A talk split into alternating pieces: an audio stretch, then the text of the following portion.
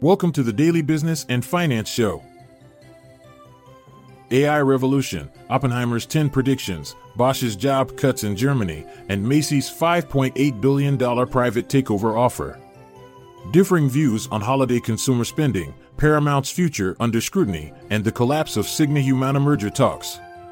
Unit Corporation announces dividends, gold market risks amid U.S. soft landing, and DoorDash joins NASDAQ 100 index. Stay tuned after this short ad break to delve deeper into these headlines. This episode is brought to you by Shopify. Forget the frustration of picking commerce platforms when you switch your business to Shopify, the global commerce platform that supercharges your selling wherever you sell. With Shopify, you'll harness the same intuitive features, trusted apps, and powerful analytics used by the world's leading brands. Sign up today for your $1 per month trial period at shopify.com slash tech, all lowercase. That's shopify.com slash tech. Generative artificial intelligence is revolutionizing financial markets and corporate valuations, with potential repercussions for all sectors, states Oppenheimer. This investment firm foresees three stages of AI incorporation infrastructure, software, and end markets. Major technology corporations such as Nvidia and Microsoft have already made considerable progress in this field. Furthermore, Oppenheimer predicts that generative AI will give rise to new product categories, lower the costs associated with running models, and have a substantial influence on the biotech industry. Bosch, a manufacturer of car parts, intends to cut 1,500 positions at its factories in Stuttgart Feuerbach and Schwieberdingen in Germany by the year 2025. This decision is a reaction to the changing needs and advancements in technology within the car industry. Arkhouse Management and Brigade Capital Management, two private equity firms, have put forth a bid to privatize Macy's. The bid is valued at $5.8 billion. This offer places the value of the department store chain at $21 per share, which is a premium of 21% on its recent closing price. Despite surpassing financial expectations in the third quarter, Macy's shares have seen a decrease of approximately 14% this year. Differing surveys show a lack of clarity in United States holiday expenditure. A study by Monmouth University indicates that 55% of Americans plan to cut back on shopping due to inflation, especially those with an income less than $50,000.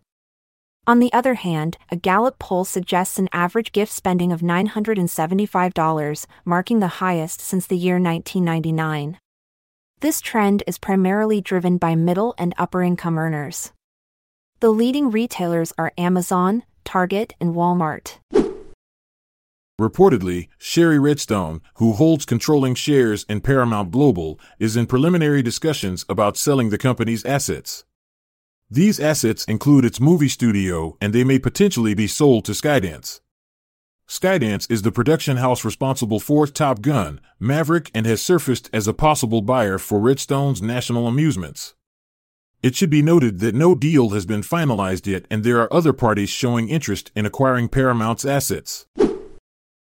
Major health insurance providers, Cigna and Humana, have decided to call off their merger plans due to conflicts regarding financial conditions. Cigna now intends to focus on smaller acquisitions along with a substantial stock buyback. An additional $10 billion is projected for this purpose, which will increase its repurchase authority to a total of $11.3 billion. Furthermore, the company has reiterated its earnings per share forecast for 2023, expecting it to be no less than $24.75. Unit Corporation has declared a quarterly dividend of $2.50 per share, keeping the same rate as before. The forward yield is currently at 17.78%. In addition to this, the board of directors has announced a special cash dividend of $15 per share. This will be payable on December 27th to shareholders who are recorded by December 18th. The World Gold Council anticipates potential declines in gold prices if the U.S. economy manages to evade a recession next year, even in the face of inflation and rising interest rates. Nonetheless, a mild recession is still within the realm of possibility. It's worth noting that gold prices may see an uptick when the Federal Reserve opts to reduce interest rates, underscoring the importance of U.S. monetary policy on gold's valuation. In regions such as India, Middle East, and China, where buyers exhibit higher sensitivity to price fluctuations, purchases of physical gold could potentially diminish with increased price volatility.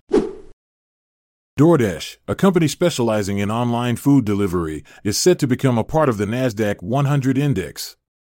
This inclusion will take place before the market opens on December 18th. The NASDAQ 100 index is made up of the largest non financial companies listed on the NASDAQ stock market. In the past year, DoorDash's shares have seen an impressive increase of over 85%. This culminated in a new 52 week high last Friday when shares reached $100.73. That's it for today on the Daily Business and Finance Show. Stay savvy, stay informed, and we'll catch you in the next episode.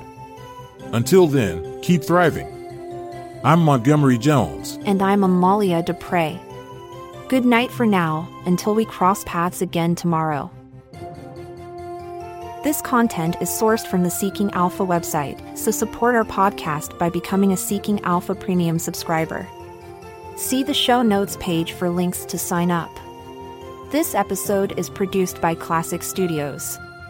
This podcast provides information only and should not be construed as financial or business advice. Check out our other podcasts in our network at klassicstudios.com.